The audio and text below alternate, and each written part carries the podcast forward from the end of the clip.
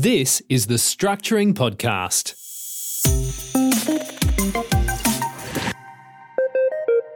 Good day, everyone. Terry Ward here. Welcome back. This is episode 42 of the Structuring Podcast, and today's topic is about gifting and specifically gifting as a structuring strategy.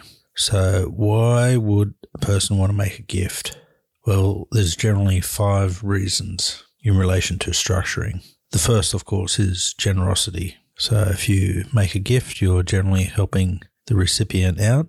And in some cases, you might even receive a tax deduction for that. But that's not what we're here to talk about. So the four structuring ones are asset protection, tax, estate planning, and pensions. So when you make a gift, that asset that you have gifted is no longer your asset. Therefore, it can have asset protection consequences in terms of bankruptcy or even attack after death.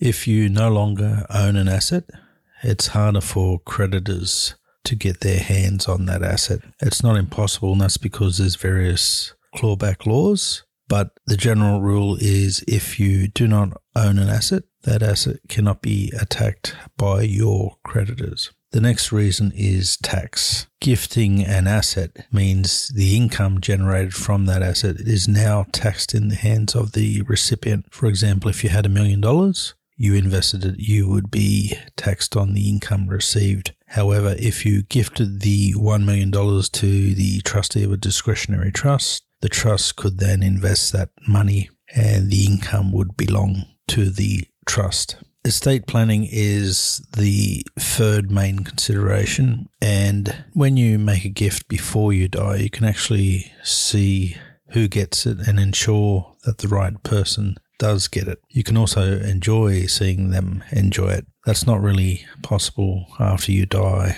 So, gifting something via your will can mean that gift is attacked, and it can be attacked by family provision or it could be that the will is invalid or some other method. So gifting and gifting early can it can have estate planning consequences and those consequences can be good and they can be bad depending on the situation. The other aspect to consider with gifting is pensions or social security. Gifting assets can reduce your assets for the assets tests in terms of receiving the pension. So to get the full pension, you must have assets under the threshold. Can't remember what it is, but gifting can mean that you do become under the threshold. And I've seen people wanting to give away million dollar properties just so they can get the pension. Doesn't make sense to me, but it makes sense to them. So gifting can help you get the pension, but there's many rules around that.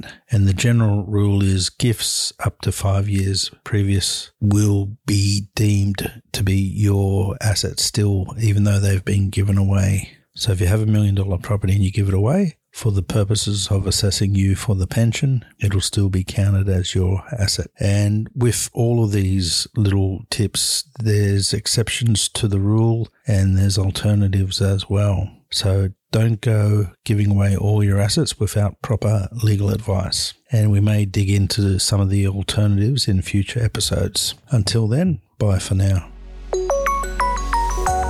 You've been listening to the Structuring Podcast. Check out the show notes for today's episode at www.structuring.com.au forward slash podcast.